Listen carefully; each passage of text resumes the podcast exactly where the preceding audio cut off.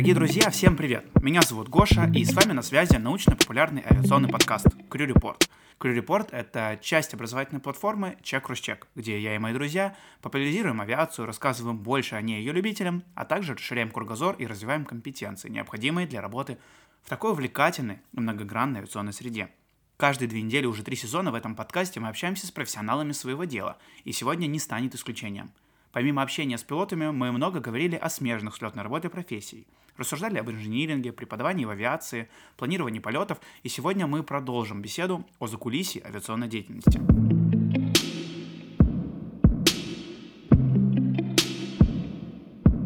Теперь поговорим об авиационной метеорологии. У нас в гостях Алена, синоптик, а по совместительству человек, который умеет предсказывать погоду и, самое главное, делать жизнь пилота проще и помогать принимать грамотные решения. Алена, привет. А, привет, Гоша. Как дела? Расскажи, добавилось ли тебе работы в эти декабрьские дни, когда центральную часть России буквально заваливает снегом? Да, у нас очень много выпало осадков. Вообще это больше, там, чем четыре раза нормы декабрьской уже. И в начале декабря у нас полный jingle bells, естественно. А тут, наверное, больше работы добавилось, конечно, аэродромным службам. Но так как мы с ними активно взаимодействуем, то да, то есть работы прибавилось именно по предупреждениям, по диалогам приходится говорить. Приходится чаще сообщать людям не очень приятные новости о том, что в течение дня будет весь день очень сильный снег, и вам придется очень много работать, ребята. Как- как-то так. Наверное, пилоты стали чаще, да, приходить такие, так, расскажи нам, что у нас сегодня с погодой. Да-да-да, есть такие ребята. Э, это еще с переход... начинается с переходного периода до выпадения первого снега, когда приходят и чуть-чуть отдаленно от авиации спрашивают, а когда выпадет снег? Мне нужно перекинуть резину. Я даже не думал, что такие вопросы могут быть.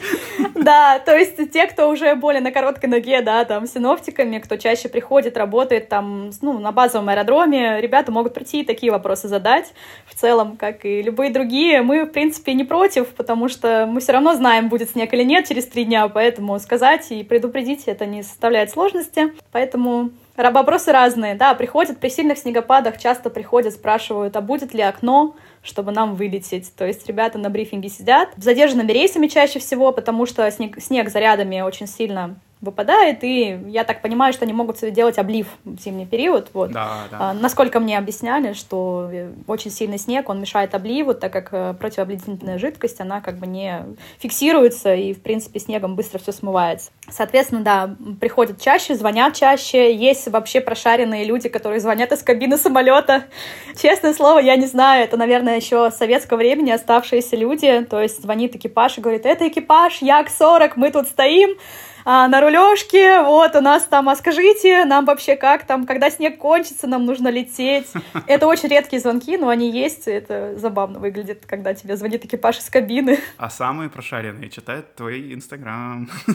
Да, это да, это точно. И читают синаптические будни. Синаптические будни предупреждают заранее. За три дня стараюсь всех предупреждать об Да, да, апокалипсисе. Расскажи нашим слушателям немножко о себе, чем занимаешься, где работаешь. Я работаю в аэропорту, да, в одном московском аэропорту, Внуково. А, Соответственно, я синоптик, синоптик службы прогнозирования и брифинга. Такая служба, да, которая занимается, естественно, прогнозированием и брифингом. А, Брифинг, да, для слушателей, это консультация экипажей по маршруту полета, по аэродромам прилета, по запасным, по аэродрому вылета, ну и в целом по любым другим вопросам, которые связаны с метеорологией, синоптикой, то есть пилоты могут подойти и спросить то, что им важно. Вот. А служба прогнозирования включает в себя прогнозы для малой и большой авиации и также для аэродромных служб, с которыми мы очень тесно взаимодействуем, аэродромщики. Мгм. Ну, получается, и с пилотами ты тоже взаимодействуешь непосредственно вот рука об руку. Да, с пилотами напрямую мы взаимодействуем именно на брифинге. На прогнозах тоже бывает э, именно по телефону. Это чаще вертолетчики. То есть вертолетчики, они именно дистанционно с нами в основном ну, работают. Они звонят, а вот пилоты, которые на брифинге, они в момент подготовки да, к вылету, они подходят к нам уже по поводу метеоконсультации. Мгм. Но опять же, нужно оговориться, что они могут подойти, а могут в целом и не подходить. Сейчас э, и законодательство, и правила компании позволяют, в принципе, принимать решения уже там на свой вкус. Да, есть такая, как бы скажем так, это опционально, то есть э, именно запрос медиаконсультации сейчас идет опционально, потому что немножко поменялись, да, какие-то правила. То есть э, коронавирус очень сильно поменял в целом все сферы, я так думаю, и в авиации тоже в том числе. Если до коронавируса у нас были, ты, наверное, помнишь, да, в брифинге на Внуково утренняя очередь на утренний разлет, то есть к синоптикам подходили абсолютно все, ну, то есть все были обязаны подойти, взять метеоконсультацию, и это были прям очереди, действительно, то есть там ты работал на скорость, скажем так, нам нужно было быстро всех, чтобы не задерживать, там быстренько рассказать, отдать бумажки какие-то с полетной документацией, то сейчас э, с переходом на электронный как бы документооборот какой-то, да, или как это называется правильно, а, то есть то, что информацию можно взять уже в электронном виде. Соответственно, ну, это удобнее, чем брать, да, там как бы подходите, подходите брать. Соответственно, тут уже вопрос в том, что нужно ли пилоту еще какая-то дополнительная информация, ну, бывает, да, такое, что ему недостаточно какой-то информации, например, именно вот, которая на электронном носителе есть, он может подойти и поинтересоваться. Или что-то непонятное в этой документации, там, незнакомое, или просто что-то еще узнать дополнительно. Например, вот летом это чаще всего бывает, да, по грозам, по локатору посмотреть перед вылетом. То есть, если именно посмотреть, у нас же официальные локаторы все по всей стране, то есть пилоты могут подойти, запросить эту информацию, что вот мы летим в Сочи, подскажите, какая погода в Сочи, как будет развиваться. То есть э, потому что все-таки это тоже важно, да, знать там, что вот вроде как сейчас нету, но как это будет. Часто ребята приходят, э, например, спрашивают про область Калининградскую, вот когда полеты в Калининград, ну, над Балтикой просто там слепая зона, скажем так, э, особо ты нигде это не посмотришь, то есть синоптик может уже, проанализировав карты, там, синоптическую ситуацию, сказать, какая, какая конкретно ситуация над Балтикой, что там вообще ожидается в течение там полета и вообще стоит бояться или нет, потому что над Балтикой часто бывают фронтальные зоны, ну, то есть стеной могут стоять облачность. Mm-hmm. Такие вопросы тоже поступают от экипажей, то есть какие-то уточнения, какие-то непонятные вещи в метаре могут спросить, еще что-то. Ну, в целом вообще любые вопросы по синоптике. Угу. Ты сказала проанализировать карты. Карты какие? Таро? Или у тебя какие-то свои специальные? Да, это... Как эти предсказания происходят? Сегодня будет гроза. Я всегда говорю, раскладываю карты, смотрю в будущее. Как-то раз написала такую, такой заголовок в Инстаграме, и мне написала три девочки с вопросом «Реально? Можешь разложить карты. Ну, я, конечно, посмеялась, потому что шутка была в том, что я действительно смотрю в карты, да, у меня есть карты, но это не Таро и не игральные карты. Как и у пилотов есть шутка, уже на протяжении пяти лет они шутят одну и ту же шутку, когда я спрашиваю, нужны ли вам карты, они говорят, у нас своих две колоды. И ты такая, шутники. Юмористы! Но просто они забывают, что пилотов много, а синоптиков мало. И мы все шутки уже знаем наперед. Смотри, для пилотов, которые нас слушают, а можно, сейчас я перебью, да, для пилотов, которые нас слушают, э, подойти к тебе за консультацией, это ну, просто так или сколько песо ты возьмешь за такую консультацию? Строго только, да, беру, беру денег, очень много, мешок. Ну, либо меняю на билеты в, в, в, в кабине, знаешь, там, посидеть, посидеть в кабине самолета, вот, тогда консультация бесплатная. Не, на самом деле у нас, как бы, да, все консультации синоптиков, они уже включены в сам полет, скажем так, ну, то есть у нас все, все идет через службу ОРВД. То есть полностью обслуживание рейса, да, там всеми службами, оно проходит через другую службу. Соответственно, напрямую, если ко мне уже подойдут, пилот может подойти ко мне хоть сколько раз, то есть я никакого чека не выдам, то есть вот ты мне, ко мне подошел четыре раза, с тебя четыре раза там по 200 рублей, да, знаешь, за каждый листочек. Такого, конечно, нету. То есть все консультации, это не, они отдельно никак не оплачиваются. Это можно подойти, спокойно уточнить, спросить. Вообще можно любую информацию спросить, там, а что, а что такое антициклон? Вот можно прийти и спросить, а вот я забыл, вот что такое антициклон, как это там? Я прочитаю вам мини-лекцию, либо смотрите мой инстаграм. Там я тоже иногда читаю мини-лекции. Так, мы уже трижды его упомнили. Э, что за инстаграм? Куда подписываться? А, да, у меня есть а, инстаграм, есть личный, есть, да, конкретно по синоптике. Он называется «Синопташка». А, там я рассказываю обычно, как раз у меня есть рубрика «Синоптические будни», которая возникла абсолютно случайно, стихийно. И я рассказываю каждую свою смену рабочую про погоду, которая ждет нас в течение трех дней да, в московском регионе. И, соответственно, стараюсь, редко, но все-таки стараюсь э, выкладывать какие-то а, интересные факты. У меня есть вторая рубрика, это занимательная метеорология. То есть я стараюсь простым языком объяснить, э, как работает вообще атмосфера, как, ну, как, как в природе, скажем так, делается погода. Потому что я сторонник того, что э, людям, которые не связаны, ну, не связаны какой-то профессией, да, им нужно объяснять это простым языком. От того, что мы будем говорить каким-то, ну, какими-то заумными словами, формулами сыпать, человеку от этого понятнее не станет, и интересно ему не станет тоже. А когда ты рассказываешь это с юмором, какими-то там, да, пытаешься приправить какими-то примерами, то есть понятными для человеку, тогда это тоже вызывает интерес. Соответственно, я против каких-то вот формальностей, то есть я стараюсь рассказывать все с простыми словами о погоде, можно сказать так. Это прям замечательно. Это в целом то, чем мы сейчас занимаемся. И да, спасибо, что, что и ты вносишь эту вот образовательную часть в массы и популяризируешь. Вот мы обязательно оставим ссылочку. Всех, всех ждем, всех ждем. Расскажи, пожалуйста, почему ты вообще решила связать свою жизнь с авиацией? Помимо профессионального интереса, есть ли у тебя личное увлечение? Всегда говорила, что я мечтаю летать, но пассажиром в бизнес-классе. То есть, честно, какого-то особого увлечения авиацией у меня такого нету. Угу. Я люблю авиацию именно как э, с точки зрения наблюдателя, с точки зрения вот слушателя. Мне очень интересна эта сфера. И несмотря на то, что я там три года учила физику в институте, я знаю, как работает аэродинамика, да, как летают самолеты, для меня все равно это всегда остается вот э, таким прекрасным явлением, что кто-то придумал, что можно поднять многотонную там железную машину в воздух. Э, да, это законы физики, но это настолько прекрасно вообще выглядит, настолько это красиво, настолько это меня вдохновляет, что вот, ну, я часто торчу там под, под забором, да, наверное, многие знают, там, да, где-то под полосой, то есть на посадках, это, это очень, ну, мне нравится, красивое зрелище. А, я люблю с друзьями ездить на аэродромы какие-то другие, то есть у меня очень много друзей с авиационной сферы, вот, есть, и мы с ними там ездим куда-то там на аэродромы, на всякие там в Щекино ездили, в Орешково ездили часто. Больше, больше такое, то есть сама я не летаю, ну, вот, но если меня вдруг позовут куда-то полетать с кем-то, я с удовольствием полетаю, то есть мне это прям, мне очень нравится. Но как таковой, прям именно, что я там, например, пилотирую сама, такого нет. Угу. А где ты училась? Вот ты говоришь, три года в институте, где-то этому всему учат, да? Да, только четыре года я отучилась. Все-таки, вот, да. У нас институт — это четыре года образования, ну, да, базовый бакалавриат. Ну, как, если честно, и многие вещи в моей жизни это случилось вообще абсолютно случайно. То есть у меня не было какой-то цели определенной попасть вот именно, да, там в авиацию, метеорологию. Я когда заканчивала школу, мне было 17 лет, ну, я не знала, кем я хочу быть, когда вырасту.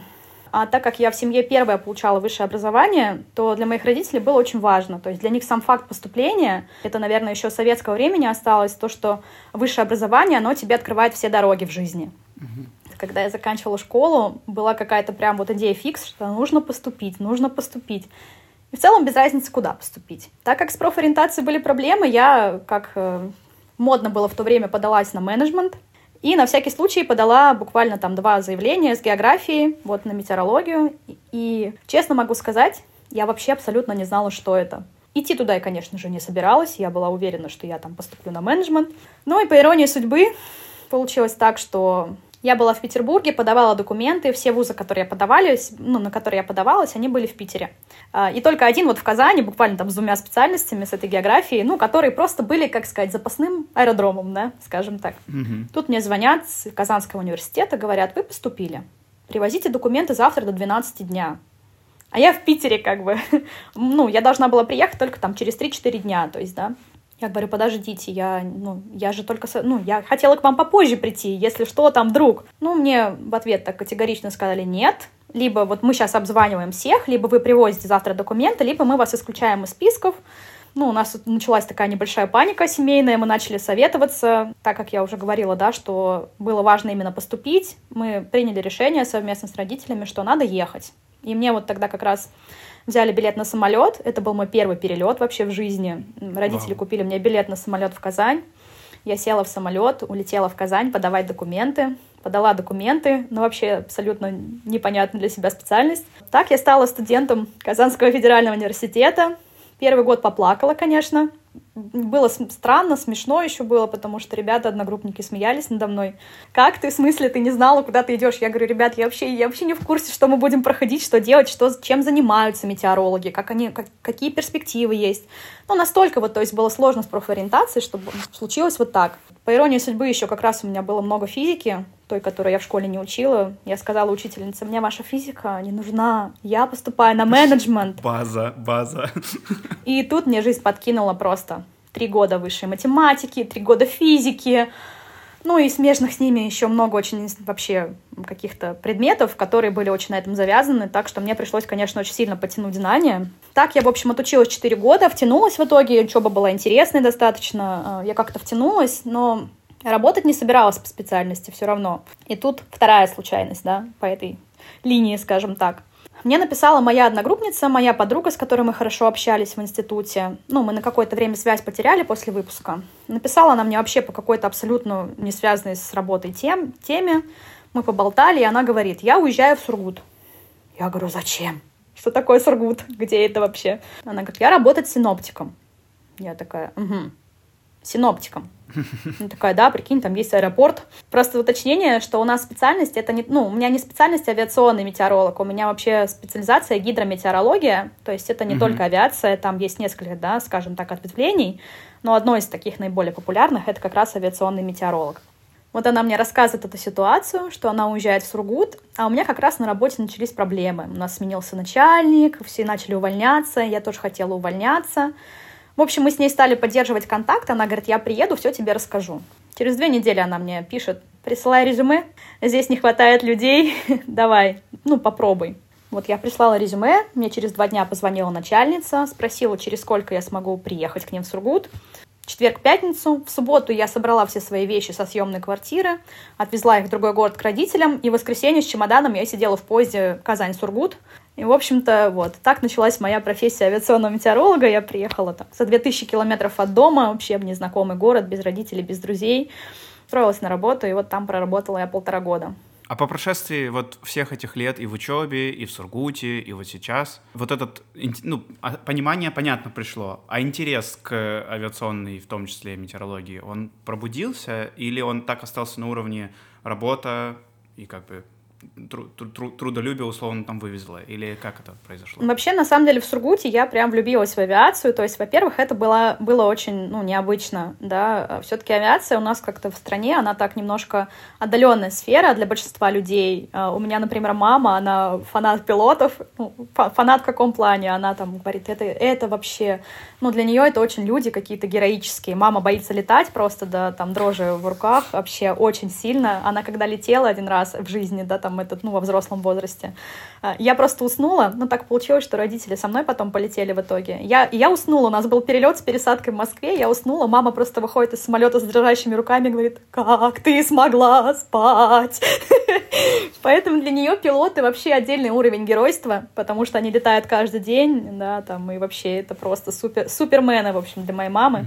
Ну и я в целом тоже, конечно, когда пришла на работу и столкнулась с таким количеством людей, э, ну, которые работают в авиации, которые каждый день эти машины в воздух поднимают, я ходила такая, о боже, о боже, как здорово, как здорово, сколько классных людей здесь. Сначала было тяжело, да, потому что было какое-то понимание, то есть знания с института, они, конечно же, были, но все равно это же были теоретические знания. Прикладная метеорология, она немножко сложнее, потому что э, в теории бывает так, в реальности бывает так.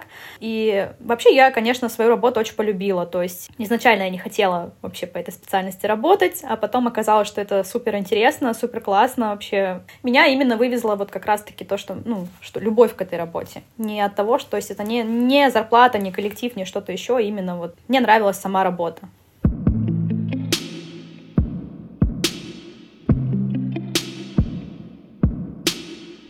Смотри, ты один из важнейших элементов вообще осуществления летной деятельности, потому что, на мой взгляд, ну, авиация очень сильно зависит от погодных условий и всего, что связано с метеорологией. И крайне необходимо, чтобы деятельность службы прогнозирования работала как часы, выдавала информацию, которая будет хотя бы условно точной, которая оправдается, которая поможет пилотам принимать верные решения.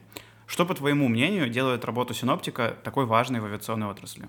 А, ну, вообще, на мой взгляд, именно как раз то, что мы можем а, дать какую-то, да, информацию по поводу вообще погоды, каких-то опасных явлений. То есть у нас э, очень много завязана именно на опасных явлениях. Авиация — это специфическая среда, потому что, ну, например, там синоптики, которые работают, скажем так, в, в сфере обслуживания, да, не авиации, а просто там гражданского обслуживания, то есть какие-то там сельскохозяйства или еще чего-то, у них немножко другие задачи, немножко другие параметры прогнозов, а у авиационных синоптиков э, свои критерии, да, то есть для авиации неважно особо, ну, если там это не какие-то эмбрайеры на севере, там минус 40 будет, да, если там, да, другой вопрос. То есть для нас важно, например, видимость, нижняя граница облачности, какие-то опасные явления. А синоптики, которые сидят на местах, они как раз на этом сконцентрированы очень сильно. Мы работаем ну, на опережение, да, то есть, например, э, в прогнозах ТАФах, естественно, мы указываем какие-то опасные явления, вроде там грозы, града, сильного ветра. А также, по большей части, вот с аэродромными службами как раз вот это взаимодействие идет. То есть мы выпускаем предупреждения по аэродрому, например, по грозе.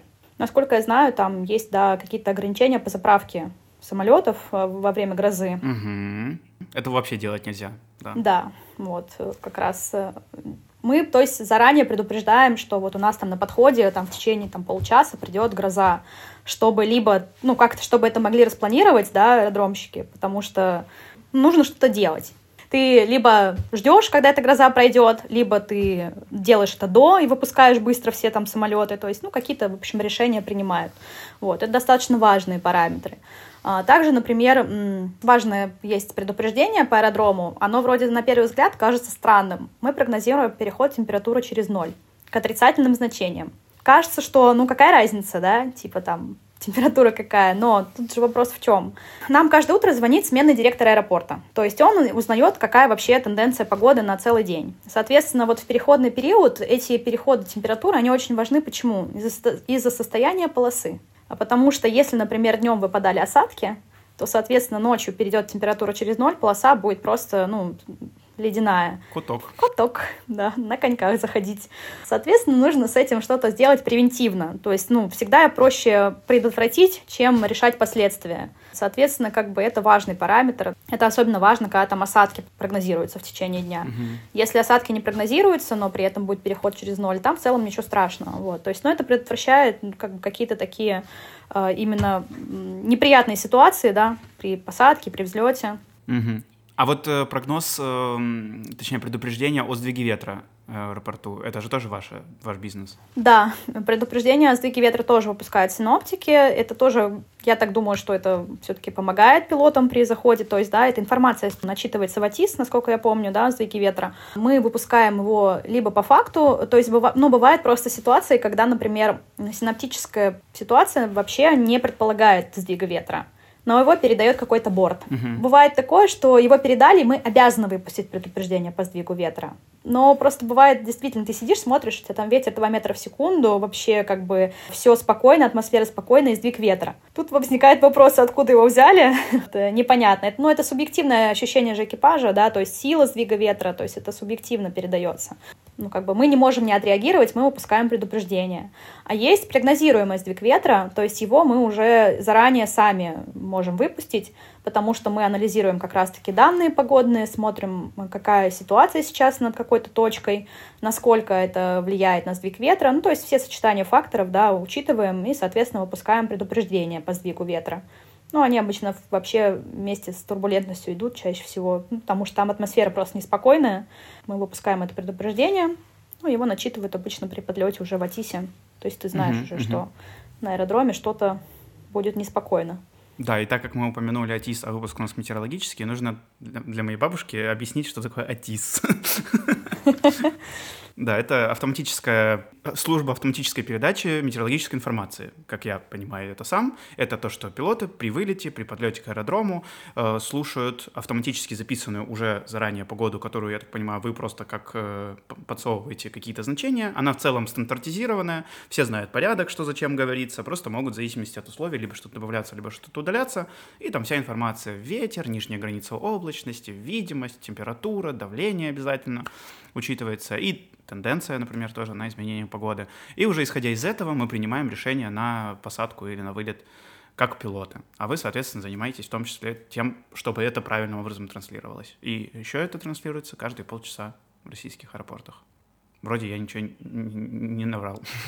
Да, немножко уточнения. В Атисе погода меняется каждую минуту. То есть это регулярные сводки местные. То есть ага. У нас есть, да, немножко поумничаем умными словами, есть сводки Метар Спейси, они как раз-таки идут получасовые. Это за пределы аэродрома. В Атис начитываются ежеминутные сводки. То есть э, э, просто дело в том, что чтобы получасовые сводки Метар Спейси, они выходят в нули и в 30 минут. Чтобы вышла специальная сводка, нужно, чтобы было какое-то значительное изменение погодных условий. Да? Там есть определенные критерии для выпуска. Вот. Если их нету, то как бы, ну, спецсводка не выйдет, выйдет следующий метар. А именно в АТИСе начитывается вообще любое изменение. Там, то есть, условно, оно даже если не проходит по критериям, то есть там видимость была там условно там 5 тысяч, стало 3 тысячи, то есть это будет в Атисе отражено. Нижняя граница облачности тоже, она же скачет э, очень часто, да, в между, между сроками. Соответственно, в Атисе будет отражено вот как раз-таки, ну, фактически прям вот то, что вы в минуту в минуту слушаете, то, что у нас на сводках есть, то оно и передастся в Атис. Потрясающее уточнение, потому что в аэропорту Пулково при заходе на посадку мы можем слушать эти изменения реально каждую минуту. И это очень раздражает, потому что э, все эти передачи АТИС, они еще э, как бы кодируются условно буквой, которую сообщает пилот при выходе на первую связь э, с диспетчером подхода конкретного аэропорта, и ты ему говоришь, там, АТИС информация, там, браво, и она вот согласно алфавиту вся идет. А потом он тебе такой говорит, подтвердите получение информации Фокстрот. И ты такой, да как, минута прошла, я только послушал. Да, да, это, это важно, действительно. Это разные сводки, поэтому это важно знать, так как они более, скажем так, э, они, они более конкретные, они прям отражают фактическую погоду на аэродроме минуту в минуту.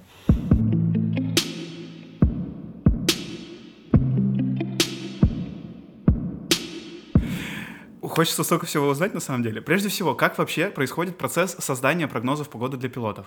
Так, это занимательный вопрос. В принципе, э, ну, для тех, кто знает или, может, кто не знает, э, прогноз погоды для пилотов у нас есть в двух вариантах. То есть это прогноз в формате TAF и прогноз в формате гамет. Э, но с гаметами сталкиваются только малая авиация, так как это для них специально прогнозы. Это прогнозы для эшелонов ниже сотого и в горах ниже 150-го. ТАФ — это, соответственно, прогноз погоды для ну, большой авиации, просто прогноз погоды по аэродрому, по точке. Если гамет, он предполагает прогноз погоды по зоне какой-то определенный, да, то прогноз ТАФ, он предполагает именно для конкретной точки, ну, для аэродрома. Там есть даже такое у нас в документах э, строчка репрезентативный для зоны приземления. То есть вообще как бы вот, вот такая вот ситуация. Но прогноз погоды вообще происходит, э, начиная вот с самого утра, на смену мы приходим и начинаем обрабатывать весь аэросинаптический материал. То есть сначала мы обрабатываем фактические данные, данные там зондирования атмосферы, которые два раза в сутки производятся, то есть это выпускают такой шарик-зонд, да, в нескольких точках. Mm-hmm. Раньше их было больше, сейчас, к сожалению, сокращается, но вот есть, то есть, да, аэрологические станции, они выпускают метеозонд с датчиками там температур, давления, влажности, да, соответственно, это все передается через приемник, и потом через Всемирный центр ну, зональных прогнозов, то есть, ну, через Всемирные, вернее, банки данных, это все потом уходит по потребителям, и, соответственно, в каждом аэропорту уже там, да, все имеют эти данные и их обрабатывают. Вот, то есть... То есть вы делитесь, прости, пожалуйста, делятся все, все страны между собой, все службы делятся этой информацией? Да, это, это прописано в документах, то есть ИКАО там, да, то есть есть вот у нас как бы мы тоже работаем, там ФАП-60, а, то есть эти, ну, в каких-то документах, это сейчас не хочу соврать, в каких конкретно, но это прописано о том, что мы там обязаны как бы, да, передавать информацию обо Всемирный банк данных, и из Всемирного банка данных уже они распространяются дальше а, по пользователям. Соответственно, у нас есть какие-то да, данные там со всего мира, ну, с какой-то территории мы обрабатываем не весь мир, естественно, нам южное полушарие, например, вообще не нужно, там, и, да, то, что там с другой стороны, там, например, планета творится. Мы обрабатываем вот какой-то определенный свой кусок, обычно там это Европа, от Европы, ну, вот у нас, да, московская зона. Мы Европу берем полностью, и там до Западной Сибири какой-то отрезок, соответственно. Ну, и там дальше чуть ниже Черного моря, вот так вот, скажем так, ограничения, да, такие наших карт. Посмотреть мы можем и другие, но вот мы именно с этими работаем. Вот мы приходим, берем комплект карт. Это карты приземного анализа, карты а, абсолютной топографии, это стандартные изобарические поверхности, как раз а, что это такое? То есть это вот как раз этот метеозонд, он выходит, да, и он на каких-то определенных поверхностях, например, там, ну, есть стандартные изобарические поверхности, это, это поверхности равного давления. То есть, так как рельеф везде разный, да, э, мы не можем сказать, что вот на такой-то высоте тут, так, так, вот, ну, как это работает. Нам же нужно какую-то плоскость выделить. Соответственно, плоскость выделяется по давлению. То есть, например, давление 850 гектопаскалей, дальше 500, 700, там, 400, 300, 200, тропопауза. Вот так. Мы полностью mm-hmm. этот комплект берем, а, соответственно, обрабатываем эти данные, смотрим, какие вообще, какие синаптические образования есть на этих картах, какие фронтальные зоны, как они расположены, как они смещаются. Все это, естественно, делается в совокупности с использованием спутниковой данной, да, там а, именно радарных карт каких-то, то есть локатора. Это все, эм, все это берется, сопоставляется между собой, и обрабатывается как раз вот та самая карта КН-01, о которой мы говорили, да, это карта приземного анализа. А, на первый взгляд она кажется бесполезной, ну, когда ты ее не очень можешь читать, скажем так. Ну, она не репрезентативная для потребителя, скажем так. Да, вот. Но как бы для составления прогнозов это очень полезная, нужная карта. Без нее очень сложно понять вообще, что сейчас преобладает над какой-то территорией. А, соответственно, мы эту карту, у нас она приходит, да, вот только конкретно с данными. Мы там проводим изобары, это линии равного давления. По изобарам можно уже понять, где какие синаптические образования. И далее мы уже по там, совокупности да, каких-то карт, там 850, ОТ 500 на 1000, ну, это, там, не буду особо углубляться, что это такое, потому что все равно это не особо интересно для пользователя. Вот, мы уже делаем э, фронтальный анализ, то, что как бы одно из таких основных э, ну, направлений деятельности. То есть мы смотрим, как располагаются зоны, которые разделяют воздушные массы. Почему это так важно? Потому что именно на этих зонах обычно бывает очень переменчивая погода резкая, да, соответственно, чем более контрастный фронт, а, тем более плохая погода чаще всего там бывает. А, соответственно, для синоптиков важно понять, где он находится, как он смещается, когда он придет к нам, придет ли вообще или будет хорошая погода. Проще всего, конечно, в переходный период. Ну, не проще, а, наверное, повезло больше, да, там это Сибири, потому что у них встает вот этот вот а, а, максимум а, зимний, скажем так. Он, это антициклон, огромный антициклон, но и антициклон еще называют максимумом по-другому, потому что там высокое давление, соответственно, вот. Да, Сибирь, сибирский максимум, он встает просто, и как бы ты точно знаешь, что ничего не будет. То есть у тебя там неделю стоит хорошая погода, солнце звенит, просто вообще единственное, что мороз, потому что, да, антициклон, выхолаживание, холодно. Ну, это вот в целом то, что в эти дни сейчас как раз вот в районе Урала похоже сейчас стоит погода. Да, это вообще на самом деле очень долгий циклон. Зимой он встает практически на всю зиму. Там, то есть, ну так, чуть-чуть он двигается, но в целом это прям... Он почему и называется, да, у него есть отдельное название, там вот это, потому что это такая перманентная точка в какой-то период. то есть она надолго встает. Не так, что вот у нас в Москве чаще всего, да, циклоны идут, и бывает, что встает какой-то антициклон на несколько дней. Но в Сибири зимой это прям такой долгий, огромный, большой антициклон, который прекрасно дарит солнце людям, в отличие от Москвы, конечно. Э, блин, у меня созрела шутка. Твой любимый сериал — это как смотреть, как сериями ходят циклоны, да? Это не любимый сериал, но да, вы, но вынужденный. Это больше но похоже на пытку. непредсказуемый. Слушай, это самый интересный сценарий вообще в моей жизни, когда ты смотришь и никогда не знаешь, что будет дальше. ну, на сто процентов, да, то есть ты не можешь никогда быть уверен на сто процентов, что будет вот так. То есть э, Соответственно, после обработки карт мы вот это все смотрим, анализируем, смотрим прогностические данные, прогностические карты такие же, да, там полей разных, там давления, температуры, влажности. Мы смотрим, ну, сейчас есть у нас численные модели прогнозов погоды, да, какие-то определенные. То есть сейчас мы работаем, например, с Космору, это официальная модель численных прогнозов э, гидрометцентра. А, и что мы еще смотрим? Ну, соответственно, смотрим, опять же, да, те же самые спутники, ну, то есть все, что все, что все для комплексного анализа. То есть расчетные методы какие-то делаем для определенных явлений. Есть расчетные методы для гроз, есть расчетные методы для низкой облачности, есть расчетные методы там, для тумана, например но они так плохо работают все на самом деле. вот. Ну, поэтому, то есть, э, почему анализ комплексный? Потому что нельзя опираться на что-то одно конкретно, да, то есть даже при комплексном анализе данных все равно, ну, очень сложно предсказать там со стопроцентной вероятностью, что будет и когда. По этому поводу есть шутка, да, что синоптик никогда не ошибается с прогнозом, он может ошибиться с временем или с местом. Ну, потому что так и есть, то есть ты смотришь, да, циклон, вот он идет, вот он так. Ну, то есть ты точно знаешь, что он придет, вопрос в том, что ты прогнозируешь, что он идет с такой-то скоростью, а он бац, замедлился, короче.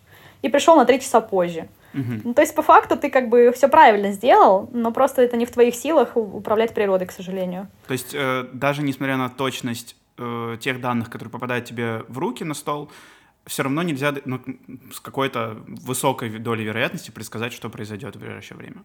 А, вот э, именно как раз дело в том, что предсказать, что произойдет, можно. Вопрос именно в точности, в детализации прогнозов, да. Мы точно, например, знаем, что точно будет снег. Точно придет теплый фронт, точно будет снег, точно будет ветер. Э, это все, ну, то есть это будет сильный снег. Вопрос именно в каких-то параметрах. То есть мы же все-таки подвязаны, да, на параметры. Ну, документация нам заставляет писать именно какие-то критерии, градации. Э, и вот здесь бывает сложность. То есть ты точно знаешь, особенно на начальных этапах, вот первое время, когда я пришла на работу, для меня это было огромной сложностью. Я понимала все, то есть я понимала, что это фронт, это снег, это там вот ветер, да. Но я не понимала, как я могу знать, с какой видимостью будет снег. То есть она же определяется интенсивность осадков по тому, как видимость ухудшается. И, соответственно, ты сидишь, смотришь и думаешь, вот и что мне писать? А какой снег будет? 2000 или 500 метров? Вот на первых этапах это очень сложно понять, э, но потом с опытом это приходит, потому что, во-первых, у тебя уже какой-то да, бэкграунд есть определенный, ты знаешь уже, как там проходит определенная ситуация. Во-вторых, все равно у тебя уже более, больше навык какой-то к анализу там, да, есть. Ты уже смотришь, уже лучше видишь, скажем так, какие вообще погодные условия придут. Поэтому сказать, что что-то будет, это хорошо прогнозируемое действие, то есть что, что будет точно.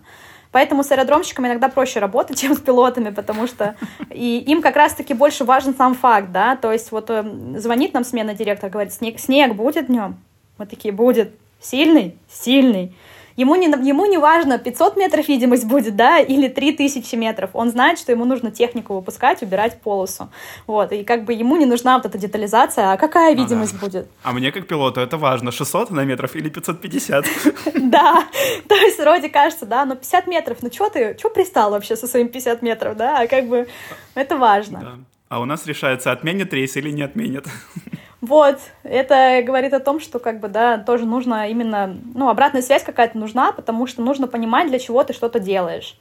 А, когда ты пишешь э, без, ну, то есть просто опираясь на документы, это как-то бездушно выглядит, то есть, ну, ты пишешь вот по документам, да, вот такой-то прогноз. Для чего ты это пишешь? Ну, то есть, как это помогает, как это влияет, ну, то есть, это нужно знать, поэтому я вот очень, ну, стараюсь, как бы, да, получать обратную связь, благо у меня, а, ну, знакомых пилотов достаточное количество, то есть, я могу там вне, даже в неформальной какой-то обстановке просто поспрашивать, ну, ребят, а вот а если вот так мы там пишем, а вот так вот, а как это влияет, а что это, что, на что это влияет. Это мне лично это помогает э, ну, в работе именно чувствовать, что ты делаешь что-то нужное, и как это можно, ну, более, так сказать, э, как это можно применить к работе, mm-hmm. чтобы это было не просто каким-то написанием цифр, да, а именно, чтобы ты понимал, что вот я там делаю то-то, то, чтобы людям, люди могли этим пользоваться, а не просто там отписаться и все. Ну да. Дорогие наши слушатели, на этом этапе я вынужден прерваться. Оказалось, что мы опять не смогли уложиться в тайминг, а запись эпизода была такой увлекательной, что резать на монтаже рассказы Алены мне кажется совершенно непростительным. Поэтому через неделю мы выложим продолжение нашего разговора. А еще вам точно будет под что нарезать салатики для наступающей главной ночи года. Пожалуйста, расскажите, понравился ли вам такой формат, было ли интересно, и напишите в комментариях, узнали ли вы что-то новое. Обязательно подпишитесь на нас на всех площадках и расскажите обязательно о нас друзьям. Не забудьте подписаться на Алену и Чек Росчек. Услышимся совсем скоро.